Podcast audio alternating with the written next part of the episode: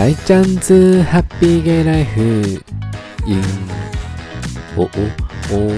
お大きなオーストラリダダイン。オーストラリアンヌ。世界中の皆さんおはようございます。こんにちは。こんばんマンゴーセニョリティ私銀河一。生めかぴーゲイの大ちゃんでございます。イェイゲイウォーウォーということで始まりました大ちゃんズハッピーゲイライフインオーストラリア。突っ走ってちゃうよ松浦あやです。ってな感じで皆様、お元気でしたでしょうか？先週はお休みをいただきありがとうございました。マンドリルでございますって感じで、もうシドニーは涼しくなってきて、ちょっと、その秋服っていうものがあまりなく、大ちゃんはちょっと困惑しております。日本から送ってもらおうと思いますって感じで、早速今週のつらずらつらずら大ちゃんの、つらずらずら大ちゃんの、一週間、二週間についてを話しちゃうよ。な、涙色。泣いても泣いても止まらないって感じで。まあ、あの、先週、ちょっと、ありがたいことにちょっとお休みしますって感じでさせていただいたんですけど、ちょっと学校が忙しすぎて、今週がラストウィークでございまして、ターム1の。そうなのよ。で、こう、アセスメントも結構たくさんあったのと、今週2日間学校あって、最後の授業だったんですけど、それが実技試験みたいな感じだったんですよ。Practical Assessment だったんですけれども、ちょっとそれでもちょっといろいろ忙しくてですね、準備とか、その、ワークフローを作ったりだとかっていうのもちょっと忙しくて、先週ちょっとお休みさせていただいたんですけれども、無事にターム1のプラクティカルアセスメントパスさせていただきました。もうこれは私の努力の賜物って感じで、まあそのプラクティカルアセスメントって何やるの大ちゃんって気になってる方いらっしゃると思うんですけれども、まあ私は今、クッカリー、ペストリーのコースを取らせていただいていて、で、ターム1はそのベーシックなクッカリーの料理のこう、勉強をしたんですけど、あの、エントリーとかスープとか、そのベーシックな料理の仕方、野菜の切り方とかっていうのを教わって、その、まん丸のテストっていうのがあったんですけど、まあ1日目がその野菜の切り方ですとかっていうのをやらせていただいて、まあ、それはすぐパスさせていただいて、で、2日目が、クラスメイトとペアで2人1組になって、エントリー、スープ、サラダ、で、メインか。っていうその4つを作るっていうアセスメントになっていて、それが、あの、授業の中で作ったものになるんですけど、で、9時でペアを決めてやらせていただいて、私はベトナミーズのペアの方とやらせていただいたんですけど、まあ、その子とはたまに話すぐらいで悪い子ではないなっていう風な印象でやらせていただいていて、私も学校でそんな目立つ存在でブイブイブイブイやってるわけじゃないので、こんなテンションで。そうなんですよ。私よりクラスメートみんな若いからね、テンションが高いのよ。で、私は勉強しに行ってるっていうつもりで行かせていただいてるので、ちょっと私、クラスの中では、ちょっとクワイエットなジャパニーズっていうポジションになっちゃってるんですけど、それは全然私は気にしないんですけど、で、そのベトナミーズの女の子と一緒にやらせていただいて、で、こう、やっぱさ、ちょっと癖のある方もたくさんいるって前もお伝えさせていただいたんですけど、あの、なんと私とその女の子一番に作り終わって合格いただきました。拍手喝采。そうなんですよ。まあ、これはいかにその子もすごく要領よくやってたし、やってくれていたし、私の行動を見て大好きこれやってくれるみたいな。で、私は彼女のサポートしたりとか、これやった方がいいよねって提案してやったりだとか、このいかにこの効率よくやるっていうのを、この私のこのオブザベーションスキルっていうのが発揮されちまったもんで、ちょっと鼻高々くピノキオになっちゃったんですけど、そう、うまくコンビネーション取って、そのことやらせていただいて、無事パスしたんですけれども、で、こう、他のグループ、ペアのメンバーとか見てて、だんだんだんだんみんなやっぱりディス、ミスコミュニケーションが生まれてきて、みんな最後の方もまあイライラしてるわけです。もうケオティックだった、プリティケオティックだった。そうね、そういう時にさ、やっぱ人間性って出るじゃん。で、なんかちょっとみんなイライラしてお互いのことをこう、なんでこんなになったの？とか、これやんないと？みたいなって感じでさ、やっぱそういう時に出るよね、人間性って言って私思ってしまいまして、それって、あの、国関係ないんだなって思った。で、みんなもう、はぁ、みたいな感じで最後の方疲れてたんですけれども。でもね、やっぱそっから思うのは、いかにこの、国民性とか人間性とか関係なく、働く上でとか、何かを作業する上でとか、やっぱりそのオブザベーションスキルっていうのってやっぱり重要だよね、と思うんですよ。相手の行動を見て、こう、あ、これ次準備しようとか、で、向こうのね、パートナーとかも、あ、これ見て、あ、じゃあこれ準備しようっていう風に、こう、オブザベーション能力があると、すごく評価につながるし、結局そういうところ、私の場合、実技テストとかっていうところに出てくると思うんですよ。で、これって、なんか、日本人の人たちってなんか当たり前のようにできてる人が多いと思うんですよ。まあそうじゃない方もいらっしゃると思うんですけれども、世の中には。で、こう仕事場の仲良くさせていただいている先輩のお姉さんとその話をした時に、その先輩のお姉さんが教えてくれたのが、でもそうやって、その、誰かの行動を見て、これをやったらこの人スムーズにできるだろうなっていう準備。例えばなんか料理をしてて、あ、次この調味料必要なんだろうなと思って、こうパパパパって横に置いとくっていう、その気づきの能力って結構日本人特有らしいよってその私の職場の先輩のお姉さんが教えてくださって、うん。結構他の国の人にはないスキルで結構日本人特有らしいので、うん、その気づける能力っていうのかな。それって私すごくいい部分でもあるって私は思ってるんで、その空気を読むっていうスキルから来てるあれだと思うんですよね。うん、その空気を気づける能力っていうのを、いかにこうプラクティカルに活かすか。でも、逆に捉えちゃうと、その空気を読むっていうちょっとネガティブな方に、そのスキルを使ってしまうかどちらかだと思うんですよね。うん。なんかこう、私の今、オーストラリアにいる、接している方で、周りにいる方を見ると、やっぱりその両極端になってくるなって私は感じていて、ポジティブな面で気遣いができて、この先読みしてこの行動をしてってやってる方、私の職場とかにはいらっしゃるので、でも逆に、こう、なんだろうな、ネガティブな面で空気を読みすぎて気を使いすぎてしまって空回りしてしまっている人っていうのもいるので、その、この私たち日本人特有の先読みして気づいて行動するっていうスキルってとてもとても私はプレシオスなスキルだと思うので、それをやっぱりうまく使っていけば、こんな、なんだろう、海外に行っても通用する能力なんだろうなっていうふうに私はすごく感じて思いましたね。っていう感じなんですよ。っていう学校のお話とかがあって、で、なんだろう、最近、こう、私の周りにいる人の中で、こう、接していて、いろんな思うことがあって、このポッドキャストで話したいなって思った人、ことが一つあってですね。何かっていうと、こう、いくら、いく、こう、どんな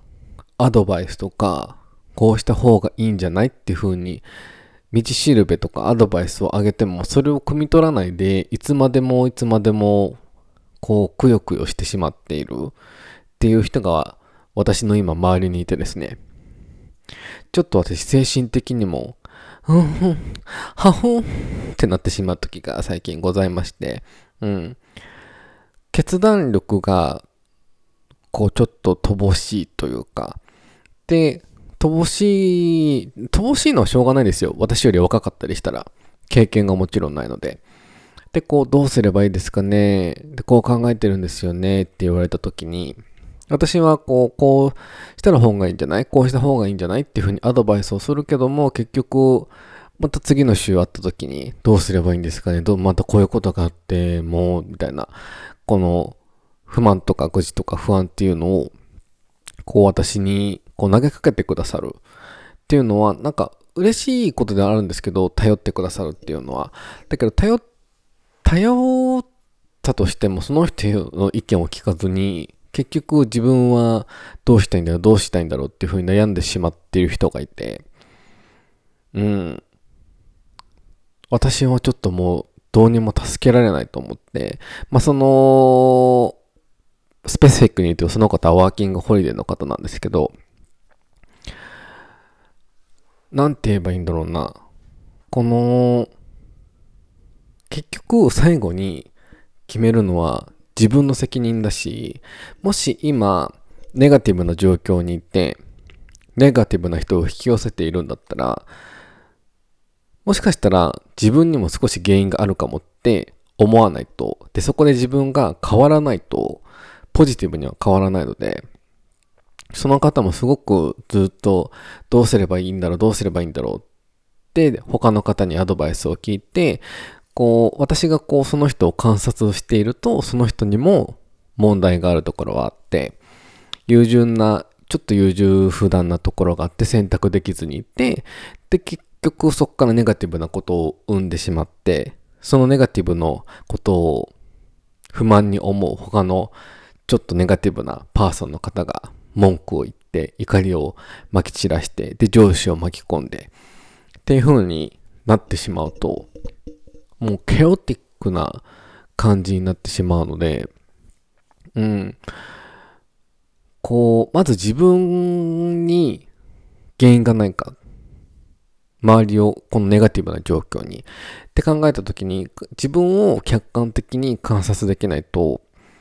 その状況から脱却できないし、結局決断しなければ何も始まらないことなので、その方が悩んでいることは。こうすれば、このまあ2つの道があってこっちにはこのベネフィットがある。こっちのでその同じ決断にはちょっとこのネガティブなことがある。でもう一つ B プランにもこういうベネフィットがある。でネガティブな面もある。っていう風な選択肢があると思うんですけど、私ももちろん悩むうん今回オーストラリアに戻るときにこのいい面悪い面っていうのを見て、私の未来にね、託した時に。でも結局、オーストラリアに戻るっていう面で、私の人生に向き合った時に、プラスな面なことが、ネガティブなことよりも多かったから、私はオーストラリアに戻るっていう決断をして、今戻ってきてるわけですよ。それは私は一切後悔してないです。だから、その方も、こう、両方のベネフィット、ネガティブなところを考えてしまってると思うんですけど、どっちを後悔しないか、どっちの方がベネフィットが多いのか、ベネフィットっていうのは自分の人生にどれだけ利益があるのかっていうのを判断してすぐ決断しないと、その優柔不断な決断って自分一人ならいいんですよ。自分が一人でビジネスなんかやってるとか、自分の人生何かを今決めようとしてるならいいんですけど、結局、周りにいる人を巻き込んでいったら、周りの人も迷惑、迷惑って言ったらすごくネガティブな言葉になってしまうけど、周りの人も助けてくれているのに、それに対して返事ができない、恩返しができないっていう状況になると自分のレピュテーションを、評価を下げてしまうだけなので、やっぱこの、まずこのワーキングホリデーに海外で一人で来たってだけでもすごく私は勇気のある決断だと思うんで、それができたんなら、そんなちんけな子ちっちゃいことだから、途中にあえず決断して、間違ってたとしても、その間違ってた、間違ってないんじゃないんですね。その選択したものを間違わなかったかっていう風に自分がどう動くかっていうのが重要だと私は思うので、私は今このオーストラリアに戻ってきたっていう決断を間違った経決断にしないためにも、こう、今がむしゃらに頑張って、いい方向に自分のこの一日一日の経験が自分のこの人間性に影響あるように生きていきたいなっていうふうに思っているので、うん、なんか、そのね、私もさすがにずっとアドバイスいくらしても決断しないしネガティブな状況なんで私はもうその方と接するのはもう極力やめようって決断をさせてもらっていて、なんでならば私、その子と接していても利益がないから、うん。いくらアドバイスしても、結構スペシフィックなアドバイスをしても、決断はしないし、その状況に不満しか言わないので、あのー、やっぱり、努力しない人には、あの、いいことは起きないので、no effort, no success なので、そうなのよ。努力しなければ成功もないし、自分が楽な道っていうのもないので、そうなんですよ。私が今の仕事場でお仕事を得られて、いいポジション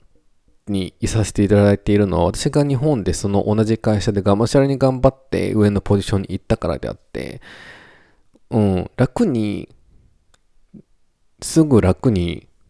動ける人生なんて私はないと思っているので、結局、エフォートの努力の貯金、貯蓄って私は大事だと思ってるんで、それイコールサクセスだし、自分の人間性の豊かさにつながると思うので、なんかね、その、努力の貯蓄をしていってほしいなってすごく私は思いますね。いかに今の自分、今の状況でこれがベネフィットがあって、これがベネフィットな I'm どうしうじの M。だったらまずどちらかを極めて努力するっていうのをするのが私はいいことなんだろうなっていうふうに思った次第でございまして。なんかこの、つらずらと私のあったことを話しているんですけれども、最後なんか語っちゃったりして、そうなんだよ。最近、あ、なんかこの自分の中で、これ自分のまた人生のモットーにしたいなって思った言葉が、No effort no success なんですよね。うん。努力しなければ何も得られないと私は思っているので、自分にも言い聞かせなきゃなと思って、がむしゃらに頑張っていきたいなと思っている次第でございます。ドビブって感じです。なので無事に私はターム1学校終わって2週間の休みあってまた次のタームっていう風になるので、ちょっと羽を休めてやっとね、初めての学校生活始まって最初のタームが終わってちょっとホッとしてる自分がいるので、まあ、気を抜かず、この2週間は、この、ポッドキャスト、あと YouTube の方もね、ちょっと頑張ろうかなっていう風に、編集とか頑張ろうかなと思って、ちょっと恥ずかしいんだけど、オーストラリアの外で一人で Vlog とかも頑張ろうと思って、うん、そういうのをね、皆さんにお届けしたいなと思っているんで、皆さんよろしくお願いマンドリルって感じで、今回はここら辺で終わらせていただこうと思います。今回もご拝聴ありがとうございました。とってもとっても感謝でございます。最後、ダンちゃんの SNS のフォロープラス E メール、もしくは DM の方で感想と質問と送ってくださると大ちゃんとてもレピーマンでございますのでよろしくお願いいたします。では今回はここら辺で終わらせていただこうと思います。では皆さん、あげな、ぶち上げな、1週間はお過ごしくださいまし。バイバイキーン。